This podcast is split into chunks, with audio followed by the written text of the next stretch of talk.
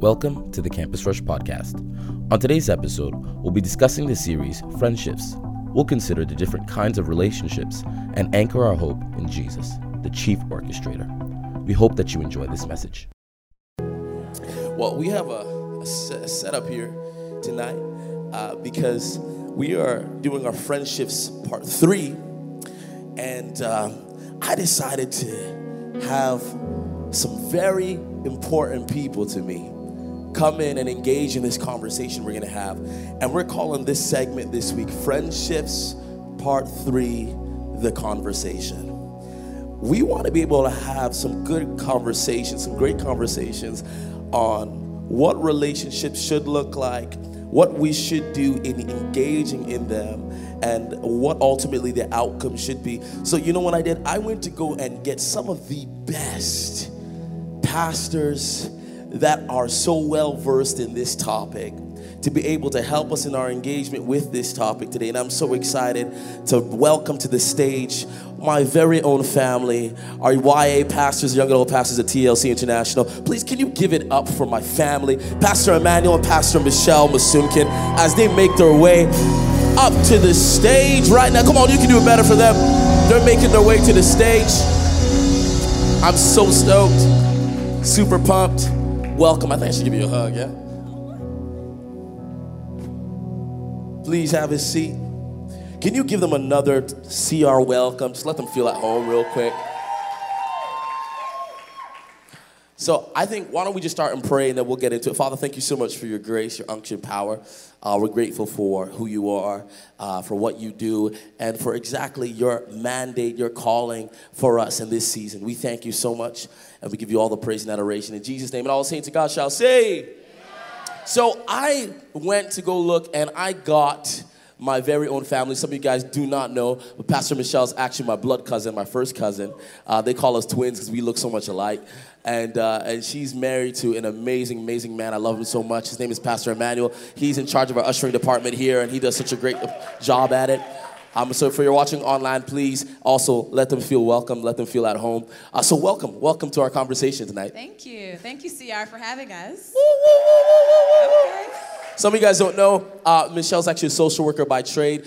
She single-handedly wrote all my application to get into Carleton University for social work, and thank you for that. And and Pastor Emmanuel is an accountant by trade, and they just have an incredible thing going on, and they oversee what we call the Josiah's House, which is our young professionals department here at the church, and they're so good. They host what we call dinner parties, which are phenomenal ways to really get to know more of each other and to connect and stuff like that. So we're excited to have you.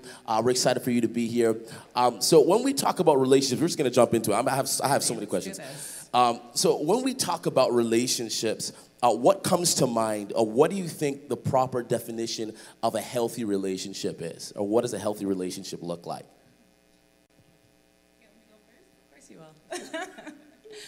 When I think of a healthy relationship, I think of a relationship where purpose is being fulfilled, where there's meaning in that relationship, where I'm not looking for my husband or my partner to fill in certain voids. I've already come into that relationship with those voids completed. I've already come into that relationship whole in who I am.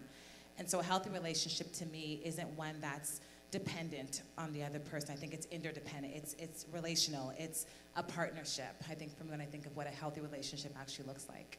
Well, you can give it up for that's an incredible answer. A healthy relationship.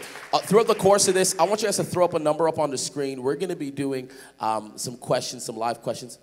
We need a few minutes. No problem. So in 2 minutes, they're going to throw up a number up on the screen. You guys can text it, and I'll be receiving it live, and we'll ask questions. So whatever is on your mind, completely anonymous, and come in, and I'll read them out, and so we can have these experts answer these questions.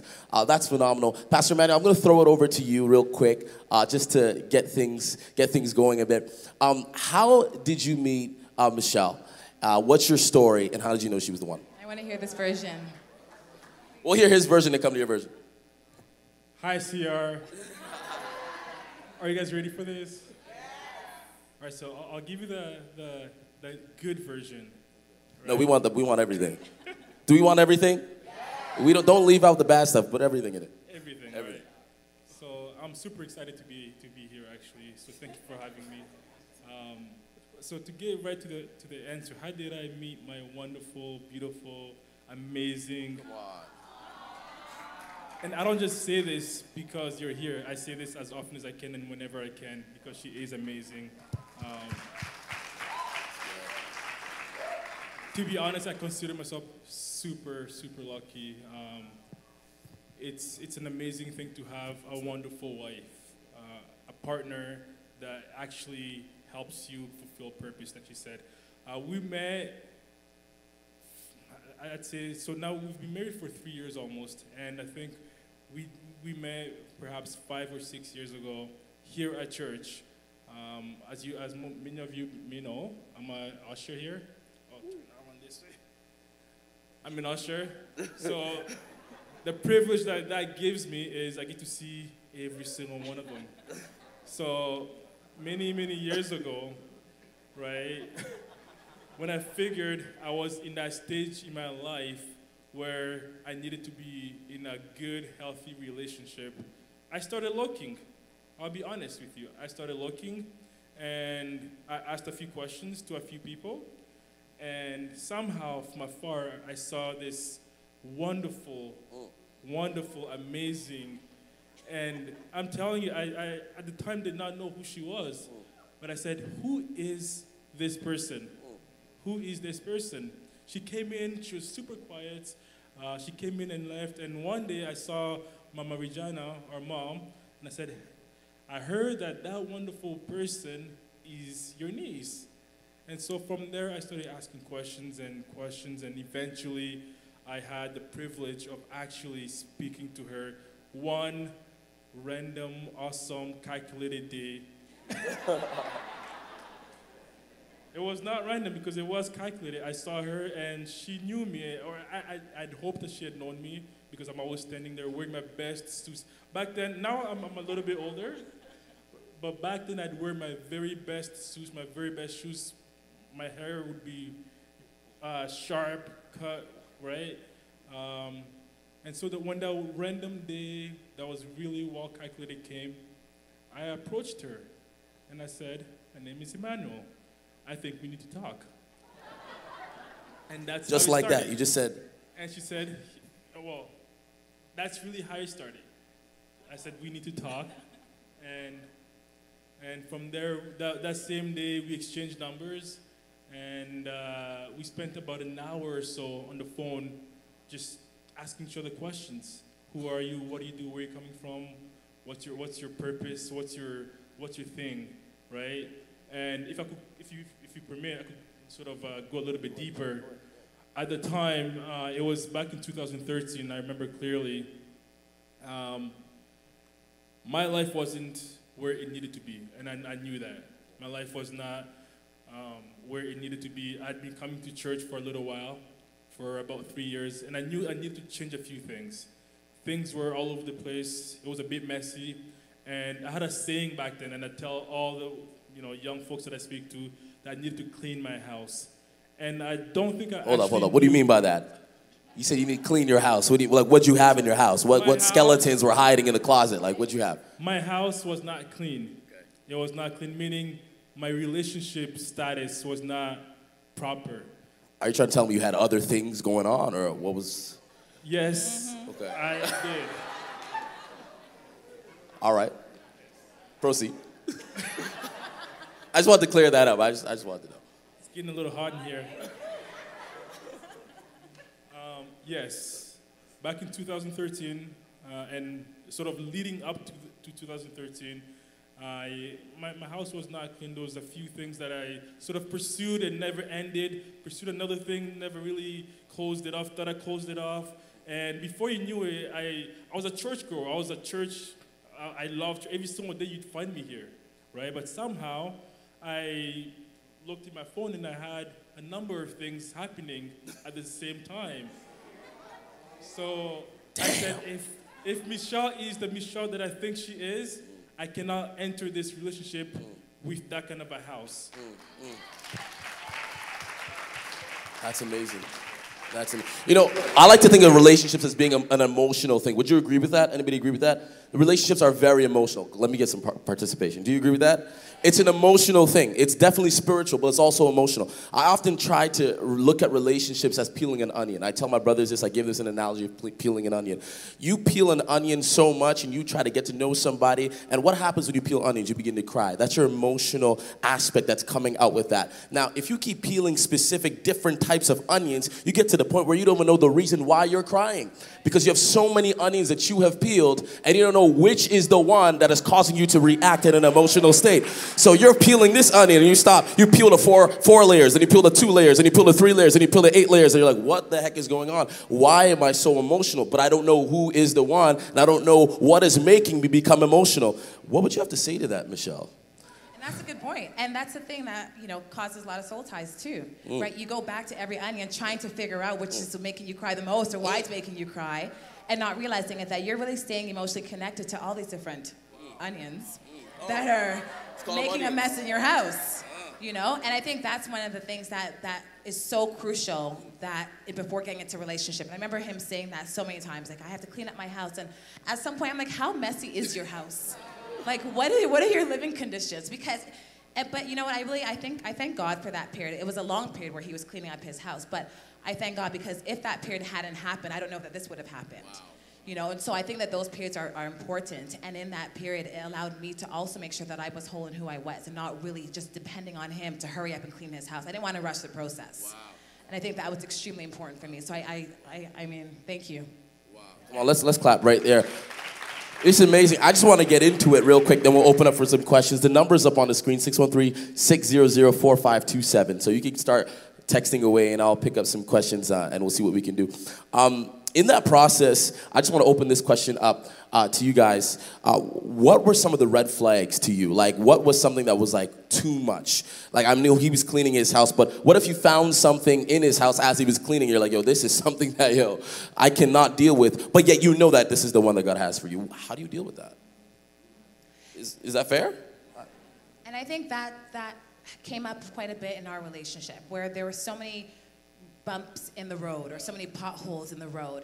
And I think in those moments, it caused me to question whether this is actually who God has for me. Because I'm wondering, okay, if this is who God has for me, why isn't the road as smooth as it should be? Why am I experiencing all these pitfalls or potholes or things of that nature? And I think I realized that it's in those moments that really allow us to strengthen our relationship. And I recognize that the enemy always fights a good thing as well.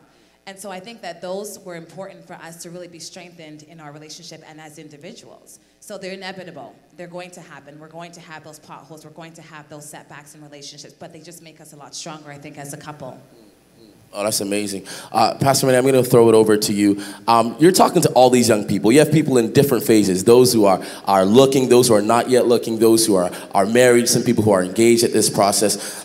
In this whole scheme or this process of discovering more of who God has for you, what do you think are some general red flags that should be of a concern in entering into a relationship? It's an extremely good question. If you don't feel that you could trust that person, then that's an automatic red flag. Trust is super important. It's one thing that we've realized even 2-3 years into our marriage, that it's still as important as it was the first day. So if you feel that there is no trust, then it's not gonna get any better. So you have to know that trust is super important, and you only establish trust if you could communicate with each other. So if you feel that you don't quite communicate properly with this person, then you should start questioning, you know, is he or is she holding back something that is potentially important that may pop up when we eventually, let's say, do get married? Because things will unveil themselves eventually, so you can't hide anything for too long. And so it's important, super important, to be able to trust that person. If you feel that you can't trust that person, start questioning, start praying, or start asking questions. What are you holding? What is it that you're not telling me? What are those secrets that I may need to know right now? Right? So don't take another step until you figure out that there is no secrets that is potentially going to sort of hinder that relationship in the future. So trust is that one big red flag that if it's not there, you need to be careful. That's amazing. What if your wife and your mom don't get along? Oh, can we be real tonight? I'm asking a question. What if your wife and your mom don't get along? Is that a red flag? Is that enough for you to be like, I'm out? What do you guys think? Yes, no? Some people are saying yes. If he fine, whatever. He fine or whatever. I can tell you from my honest story, and I won't say whether what's right or what's wrong. I'll tell you my story or our story and how that sort of happened. Our story was really quite interesting and super interesting, if I could say that.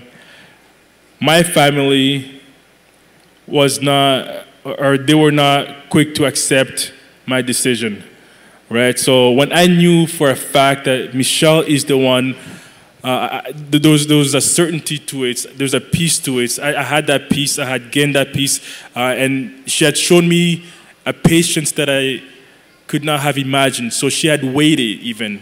For the period that I said I was cleaning my house, she had sort of, it seemed to me at least, that she was waiting. I'm sure she was doing her life, but she had patience. And so for me, that gave me enough or sufficient peace that she is the one. But my family were not on board. They were not on board. Even up until the day that we were getting married, my family were slowly but never quite were able to be on board the way I knew I needed them to be on board. And so did that stop me? It did not. And I think you need the strong conviction that this is indeed the one that you will be with 70 years, 90 years down the line. And you have to know that in the beginning. And I was fortunate to know that somehow in 100 years, I will be with Michelle.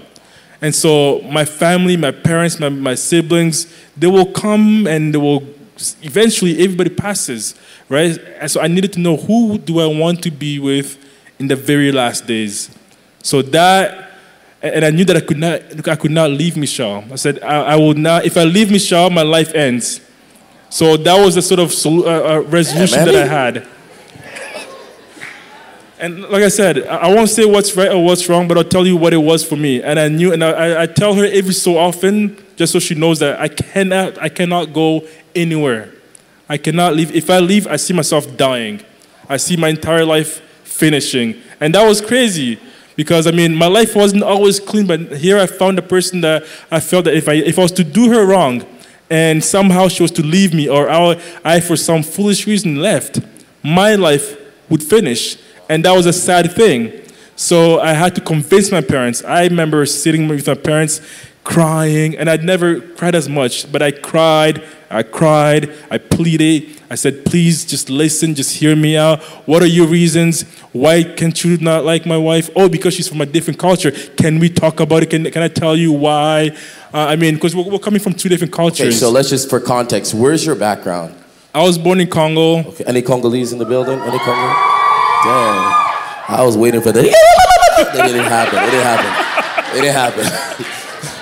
All right, and Mish, obviously you're from? Where my Ghanaians at? Come on now. Awesome. So let's just dig into that. I'm gonna pause in that. Who's doing the questions for me? Someone here is doing the questions? Someone in the back? Okay, awesome. We're gonna come to you in a second. I know this cultural thing is an important piece. Culture plays an incredible role in relationships. How are you guys able to beat past that in terms of, he wants kwanga, you want fufu, you know what I mean? You want jollof rice, he wants, whatever. Like, how are you able to beat past that and able to develop a home that is so harmonious? Like, how did you do that? Well, he did have kwanga this week, so we make it work. I think one of the things is we were able to develop our own culture in a sense. And I think that was important, a culture that takes into consideration Congo and takes into consideration Ghana.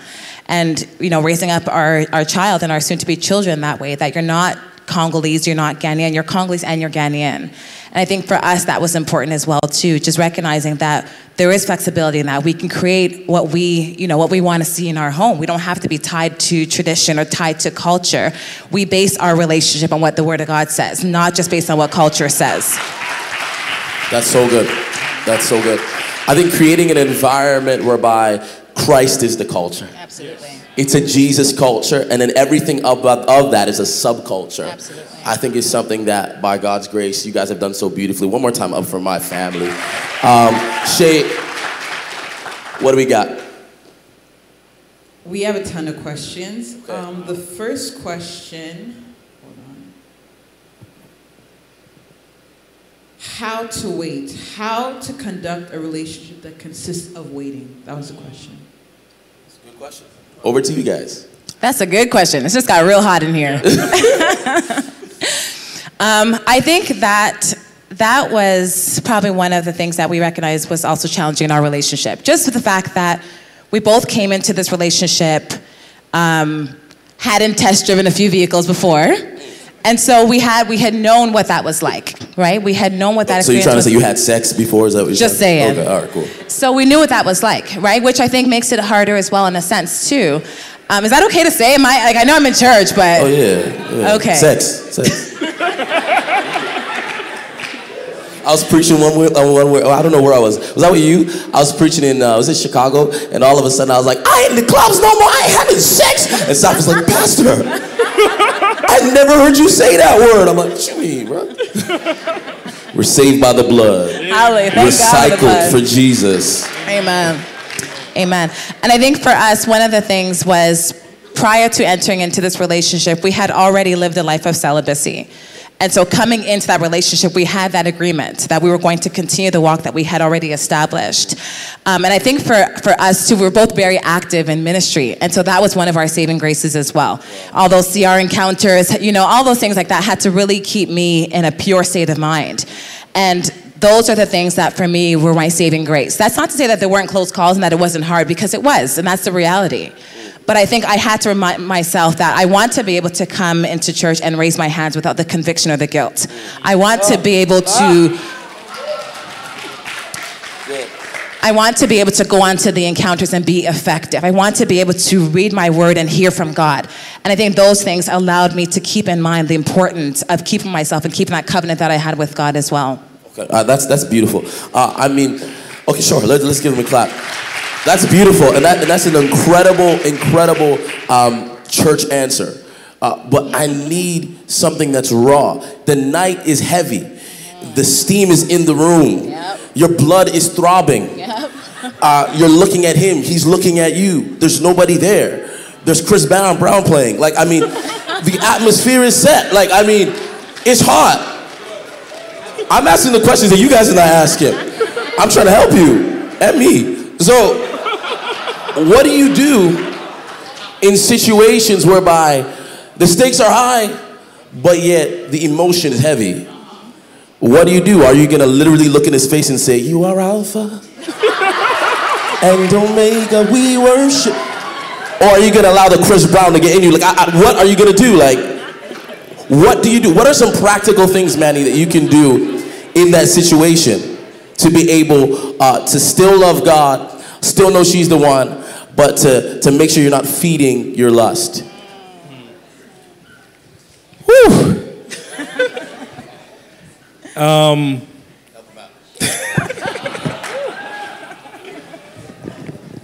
Jesus. Like Michelle said, it was not always easy. And we had come into this relationship already having tasted what it was like. And so I think it took a lot of effort. And we established a few things, and I'm not just trying to give you a church answer, but we established a few things earlier on in the relationship, when there was still daylight, right? So we set some common grounds, some rules. How do we deal with certain things if we ever get there, right? So we had to set those things because we knew we were coming into this relationship, and we knew how difficult it could be. So we knew if we don't set those boundaries, we will fall and we will fail, and it'll hurt us, right? It'll make it very difficult for us to continue walking the same way that we'd like to. And so there were days where we almost completely failed, right? But then we were quick to remind ourselves, okay, we can't go past this point, right? We can't, because it'll be very difficult for us. Tomorrow is Sunday morning, and look, we've already broken a few rules, right? I get you. So was it like a curfew thing? Was it like the moment you would get in that situation, you're like, no, I have to go? Is it like you practice the scripture, resist the enemy, and he will flee? Like, what did you do? Like, what did you do? Well, first off, she could not sleep over my house. I could not sleep over her house, right? And in the early days of our relationship, I lived with my sister, so it was super easy. She could not sleep over my sister's house. And we hung out late sometimes, you know, if we went to the movies, but I had to bring her home. You know, her brother-in-law, or Michael was there at the time, waiting. Officer Michael. Right? So she always had to come home, right? So although there'd be curfews, we broke a few rules, because it gets to the point where it's hard to just be apart, right? So we said, we gotta get to the point of marriage quickly, even, because it started getting even more and more difficult. Really difficult. Extremely difficult. Just trying to be real with you. Like, it really got difficult, but it's again those rules that we had set that helped us. Otherwise, I tell you, I mean, we would have gone to different places. And there were times where, you know, we would have Chris Brown in the background, and I'd literally be in tears asking, why is this so hard? Like, why is this? You know, I think it's in those moments where we really would snap out of those moments and really check ourselves and remind ourselves, okay, what is it that why are we even doing this celibacy thing? Why are we even keeping ourselves? And I think it's reminding ourselves of the whys, I think, helped us really get through that as well. Just knowing for yourself, okay, why is this even important? Because if it's not important, you're going to do it. There's no reason, you're going to slip and you're going to fall. And so I think for us, it was knowing why we wanted to keep ourselves, why we wanted to wait until marriage as well, too. And keeping that at the forefront, I think, of our relationship was important for me, at least. I think that's amazing. And I think, like you said, just knowing that the end goal is to honor God in all that we do. And I think what you guys had, which was really strong, was accountability. Like you said, you had people who you were accountable to that could say, listen, like, this is too much, this is too far. Make sure that you're not here. So once more, that's incredible. Shay, what do we have? We have some really good questions. This one is for Pastor Emmanuel. It says, if you carry baggage or issues, should you enter the dating phase even though you know the person is a good candidate and wants to be your partner? Should you wait? Tell them how you feel? Should I be afraid of them leaving? Good Lord. Can you say that just one more time? If you carry baggage or issues, should you enter the dating phase even though you know the person is a good candidate and wants to be your partner? Should you wait? Should you tell them how you feel? Or should you be afraid of them leaving? Well, I'll tell you quickly, there is Jesus Christ, right? So those baggages that, I mean, if I think of myself, I had a whole lot of issues, but I went to the encounters. And I had broken free. I had let loose of all those things that had held me bound. And so I knew that those things were no longer holding me. My baggages was no longer being carried with me. So that was one thing that I did, and I kept doing every single year. As much as I could, go. I went to the encounters. And so that helped me. And I told Michelle, I was truthful to Michelle. I told her, listen, I had been with this person and that person. So I was honest in the beginning. I let her know, just so that if she was not for it, she'd know from there and she'd make a decision. So be as honest as you can. Be as truthful. Tell her everything and anything. Or tell that person everything in the beginning, right? Because eventually they will find out. Right, so you're better off letting them know right now or in the beginning so that they could make that decision, and then you could live free. One thing that I knew was if she was the one for me, and indeed she is, if we do get married, marriage is for life, and there was no divorce, there was no looking back. So I wanted to live a very free life, right? So do yourself that favor. Tell the person everything. Let them make the decision whether or not to date you, essentially. That's a great question. I know there's more, so let's just get a few more rolling in. This question says, one second. Let me keep moving the sentence. Basically, they're asking if God can show a woman first who her husband is, and if she can go ahead and approach the guy. What do you guys think? Michelle. I think he can. I don't know if it's her job to pursue. I think if anything, because I think, I don't know if you knew, but I did receive a word that he was my husband. And I kept that word. I received that word, I think, in 2013. But that's prior to, we had spoken, we had had conversations, but we weren't officially dating at that point in time. But when I received that word, I kept that word for me as confirmation, so that when he's done cleaning his house, and that's also what helped me wait throughout that whole process, knowing that I have this word and this is the guy who God has for me. So that allowed me to be patient and exercise patience during that process. So I think that can happen, and I don't know that if it's her role to pursue him, but I think it's more so just so that you have that peace of mind and you have that confirmation. And when he does come, you already know that God has already showed you this person as your potential husband. That's great. That's my thought. What do you want to take? If I could add a little bit to that, it's good if God shows the woman who the man is, but I know personally, if a woman was pursuing me, it would be a turnoff. Like that's for me. I'd be scared, right? So for me, I needed to be able to pursue myself, right? Even if she already knew that that's the one, I still needed to know that I chased her and I got her. That's right. And so I'm going to keep her. Oh, right? I like that. If she chased me and she got me, then it's not as, like, you may not want to keep her because you never really went after her, right? So you want to be able to say, I found her, I saw her, and I chased her. And it wasn't easy, but I did my best, and finally I got her. At least that's for me, right? That's what I would say. That's amazing. I mean, the scripture says he who finds, right? So he who finds a wife.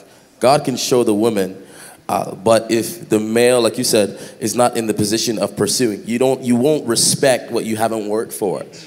And that's a valuable thing. If you haven't worked for something, then you won't respect it and you won't honor it. So if it's he who finds, it's because God knows the nature of man. And God knows that man have an innate feature within them to be victorious and competitive. And so if we do not win, then we do not respect. That's why, okay, let me stop. Let's go. Next question. Better preach. Next question. Next question. No, next question. The next question says, what did you do to take full advantage of your single season? Good question. What did you do? I'm curious. Well, single season, I suppose, lasted many, many years for us, or for me at least. We got married when we were 27, so... 29. 29, oh. I think 30. So. Yeah. 29. 2016? How long ago was 2016? 3 years ago. 3 years ago? Oh, why? Okay, we got married in 2016. I don't know how. 29, I guess. 29, yeah. Yeah, so there you go. We were quite old, and so we did a lot of things. Not old. Apologies. At a good age. At a good age. Great age. The right age. The right age. We lived our life. I know I acquired my first property. Started paying off a few things. Became very serious with my career. So it was a perfect time for me to just build myself, to become the person that I thought I needed to become. I started going to church more. I became a serious ministry person, right? I'm a man of God. And I just sort of built that person that I needed to become because I knew where I was coming from and it was not the person that I wanted to be any longer. So I needed to build up this new Emmanuel, establish myself, acquire things that I needed to have for a potential wife, right? That's what I did. So during my up until I met Michelle, I was just sort of getting myself ready, right? I think my answer is quite similar. I think, I don't know that I really classified it as my single season, because I wasn't necessarily doing things in hopes of getting married, or I was literally just doing my, like, living my life. So actively involved in ministry. I had finished my master's, I was working, I was doing my side practice. I mean, I was literally just following my dreams and doing things that were important to me, not necessarily thinking that this is for my husband or for my children or things like that too.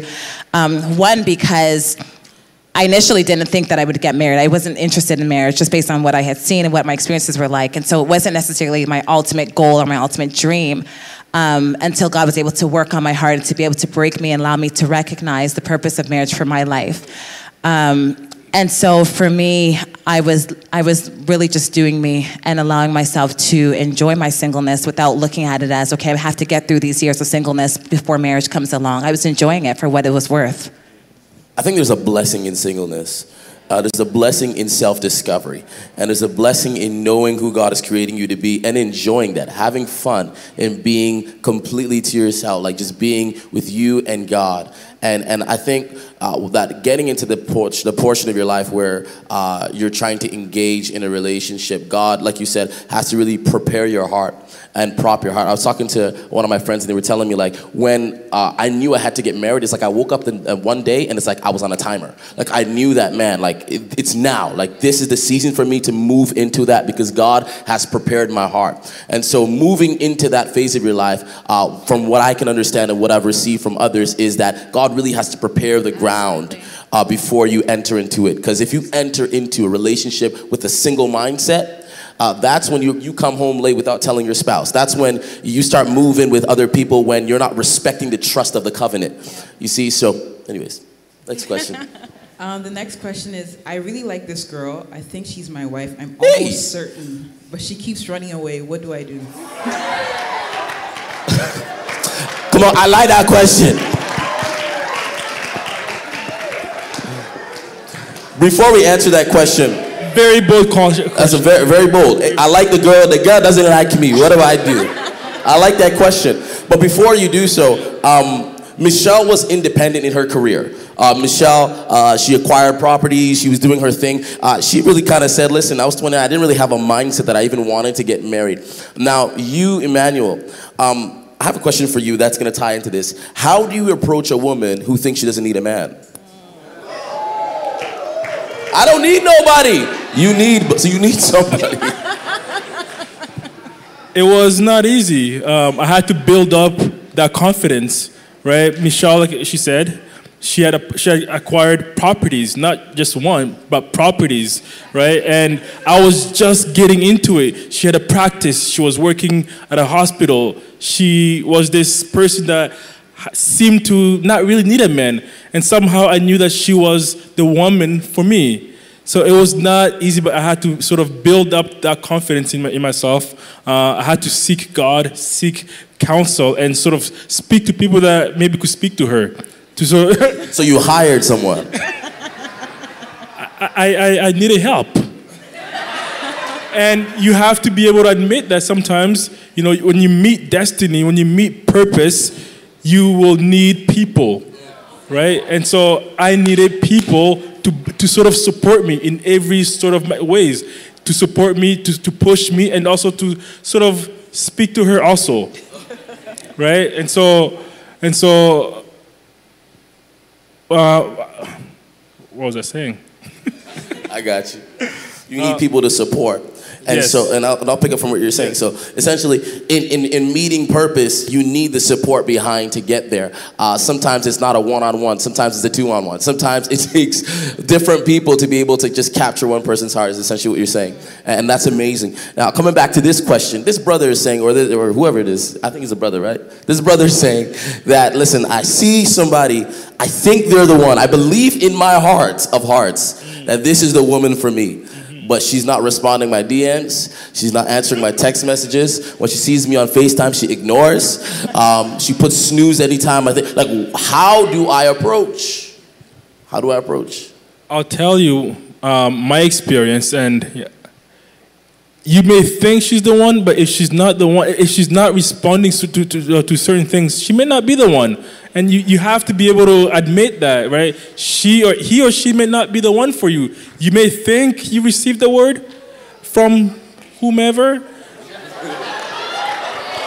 but it may be something else that's misleading you. You may think that he or she is attractive, so all of a sudden you think that's the one, or he or she has what you need, and so you think that's the one, that has to be the one, but it may not be. And I remember for myself, I used to think that I had the one, or I found the one, before Michelle even, and that was a lie though. So I had to be able to come to that point where I had to say to myself, that's not the one.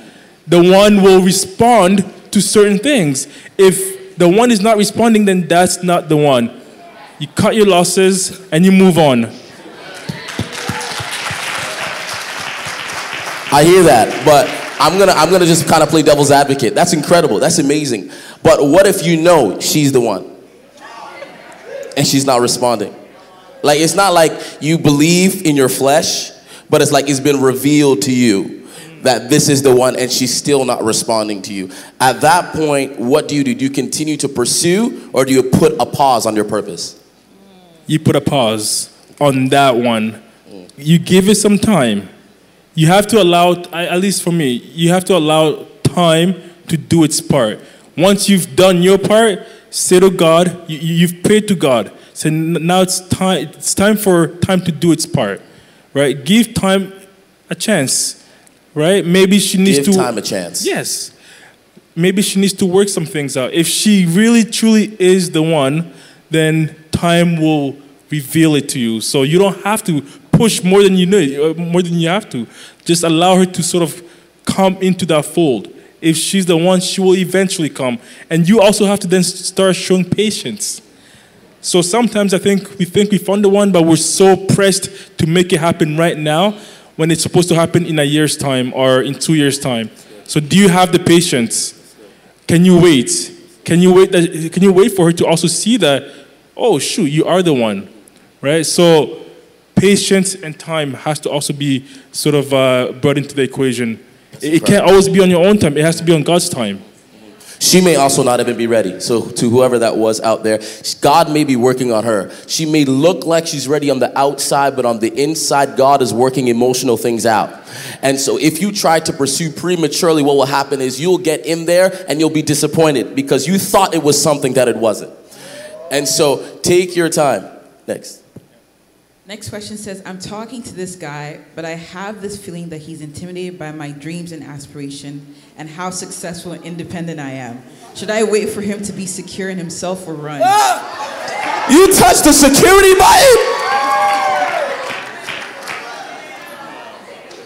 button. She touched the security button. Michelle? The security button. I think that if he is the one for you, he'll have that boldness and that confidence to approach you. And I think recognizing that he might not necessarily have it all together, but knowing that you're the one who is for him allows him to have that confidence as well. And that kind of goes back to what my husband was saying as well, where that could be intimidating. But having that confidence, I think, is what really attracted me to him as well, too, that he wasn't intimidated by my goals or wasn't intimidated by what I had or what I didn't have or where I was going. But he walked in a level of confidence that other men couldn't have walked into. And so I think that for me was what is attractive and what's important as well, too. And so if he's not at that level, then I think continue to look. That's amazing. Michelle, let me just talk to the fellas. Guys, be secure in who you are. If the woman is being independent, you too also be independent. Have what you're doing as well. If she's doing something, have something you're doing. The relationship should be a relationship of co-independence, not independence and not dependence, but co-dependency and interdependency. So if she has something that she's doing that she's completely independent, be secure in yourself. If she makes more money, just think about it like this. Both of you guys will chop it at the end of the day. And so there's an understanding that we as guys have to come to. Ladies, I'm fighting for you right now.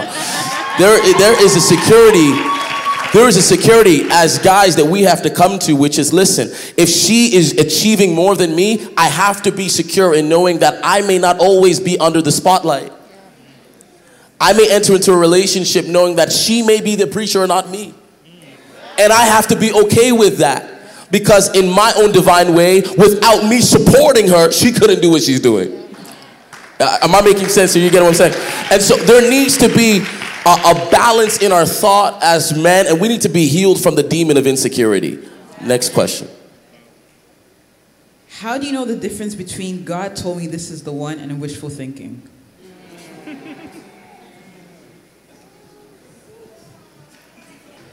God is not a liar.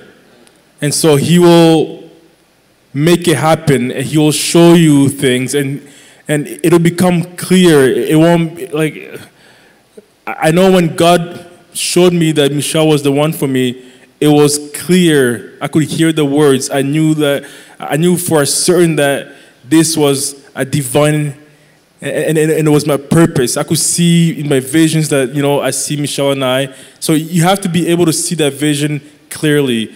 And not just wishy-washy, and not just because she's attractive or she has this thing going on for her. It has to be clear to you. And I think just to add to that too, because sometimes we can conjure up all these ideas in our mind of divine intervention. You know, if I see this, then that means that guy's for me. And, you know, but I think when it's a God-given purpose, or when it's a God-given idea, I think one of the things that come with that as well too is a sense of peace, I think, and a lack of fear. For me anyways. And so I think knowing that it's not just I want to be with this guy, but God has told me that this is who my husband is, there's an inner peace that comes with it. And there's no fear that also comes with being in that relationship or being with that individual as well, which might exist when it's wishful thinking as opposed to it being from God.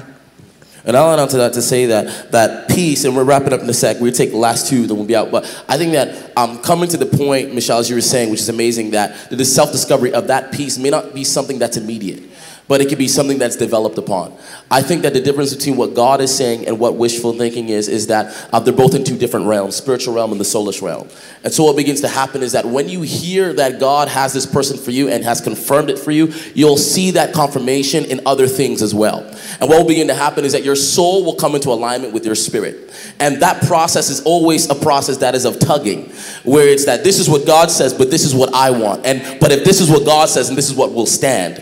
And so your soul has to come and break itself to fit into the mold of the spirit. And that's what God will do. Awesome. Let's clap for that. That was good. Let's take our last two. So this question has two parts. It says, how important is physical attraction to your destiny partner? And if your destiny partner isn't as sweet as you thought he or she would be, what do you do? Oh, that's a good question. You have to be attracted to your partner. I mean, you will wake up every single morning and you'll go to sleep every single night looking at them. And I'm being honest, right? You have to be able to say, wow. Honest to yourself. And this thing, you cannot lie. Don't lie to yourself. Of all the things you will ever do, do not lie to yourself. It'll haunt you. It's the one thing that will haunt you if you think that, oh, no, I think, but I know, but she's not really the one, or she's not really attractive, but I'll just do it for the sake of getting married. Then you'll be haunted by that decision for a very long time until eventually it may break you. So do not lie to yourself. You have to have that peace in your mind or in your heart that you are attracted to this person. And she may not be attracted to someone else, but to you yourself. And it's an inner peace it's an inner beauty, right? So you have to be able to say, I see in her and I love her soul. I love how she conducts herself. When I first saw Michelle, I saw what she was doing in the ministry or here in the house. So I was attracted to her love for God.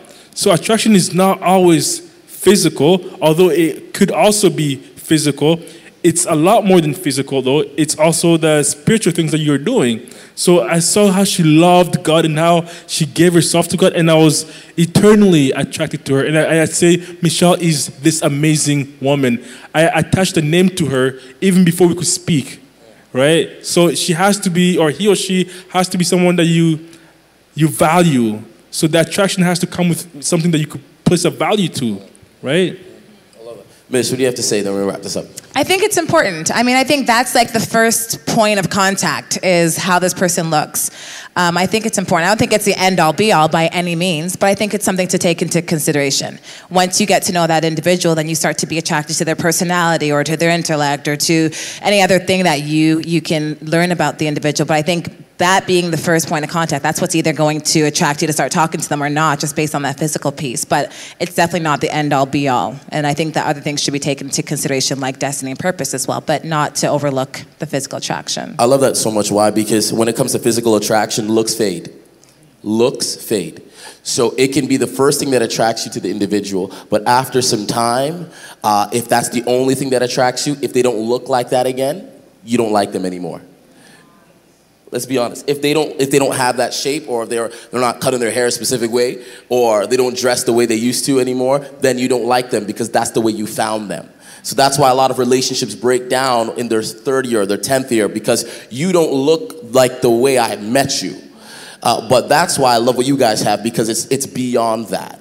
And it's a love that we can all attest to that is at a deeper level, that it's like, yo, yes, I love you, you're amazing. Physical attraction is important, but there's other layers to attraction as well. And even if your looks do fade, and when they do fade, I will love you because of there's a deeper connection of a knowledge that we're fulfilling purpose together.